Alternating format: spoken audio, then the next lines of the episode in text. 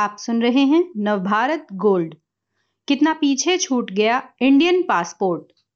Passport ये भी बताता है कि उसे जारी करने वाले देश की आर्थिक और सामाजिक हैसियत क्या है। जग सुरैया। कई पैमानों पर भारत की जगह काफ़ी ऊँची है। ये दुनिया का सबसे अधिक आबादी वाला मुल्क है। ये सबसे जीवंत लोकतंत्र है। ऐसा भी कहना है कुछ लोगों का।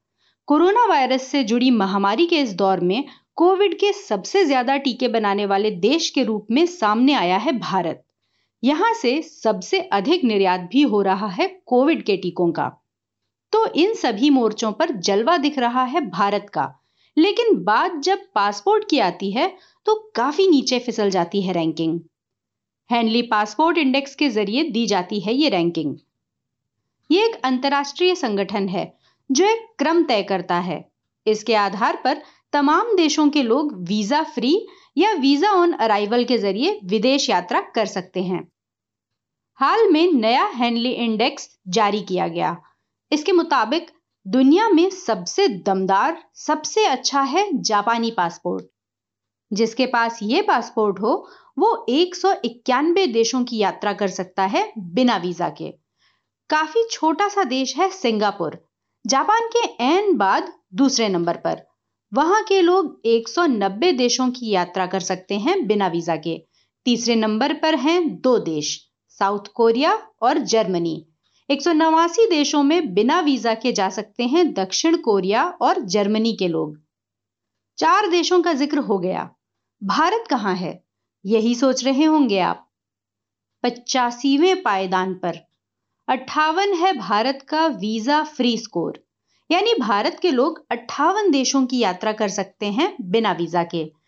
नेपाल 104वें पायदान पर है। वहाँ के लोग बिना वीज़ा के जा सकते हैं 38 देशों में। भारत का ज़िक्र हो गया तो पाकिस्तान कहाँ है? इसके बिना तो कुछ अधूरा सा लग रहा होगा ना? 107वें पायदान पर है पाकिस्तान। बिना वीज़ा के 32 देशों की यात्रा कर सकते हैं पाकिस्तानी लोग। इस इंडेक्स में जो सबसे कमज़ोर पासपोर्ट वाले देश हैं, उनमें शुमार है पाकिस्तान का। पासपोर्ट से पता चलता है कि उसे जारी करने वाले मुल्क की दुनिया में क्या हैसियत है। दमदार पासपोर्ट हो जापानियों जैसा तो उसका मतलब ये है कि उसे रखने वाला ऐसे देश का है जो आर्थिक और सामाजिक रूप से बहुत आगे है।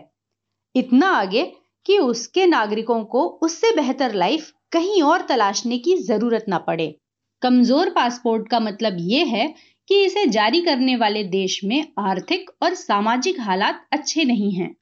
इसके चलते ऐसे देश के लोग बेहतर हालात वाले देशों में जाने की कोशिश करते हैं। भले ही अवैध प्रवासी के रूप में ही क्यों ना जाना पड़े। इसका मतलब ये हुआ कि आम कामकाज करने वाले किसी शख्स के पास जापानी या जर्मन पासपोर्ट हो तो इमिग्रेशन अधिकारियों को उसके अवैध होने का शक शायद न हो। वहीं हो सकता है कि इंडियन पासपोर्ट रखने वाले किसी अरबपति पर भी अधिकारियों को शक हो जाए। यही वजह है कि विदेशी पासपोर्ट रखने वाले रईस भारतीयों की संख्या बढ़ रही है। इससे उन्हें विदेश यात्रा करने में ज़्यादा सहूलियत होती है। तो अगर हम चाहते हैं कि हमारे पासपोर्ट को ज़्यादा इज़्ज़त मिले तो हमें दुनिया को समझाना होगा कि भारत वाकई महान है। हमें उन्हें यकीन दिलाना होगा कि हम इस लायक हैं कि वो हमारे लिए रेड कारपेट बिछाएँ, जिस पर लिखा हो, स्वागतम। सिर्फ़ यही है, देश और दुनिया की हर ज़रूरी नॉलेज दिलचस्प जानकारियाँ और सार्थक मनोरंजन। सुने या पढ़ें और रहें दूसरों से दो कदम आगे हर रोज। गोल्ड के पॉडकास्ट का खजाना मिलेगा नवभारत गोल्ड डॉट कॉम पर।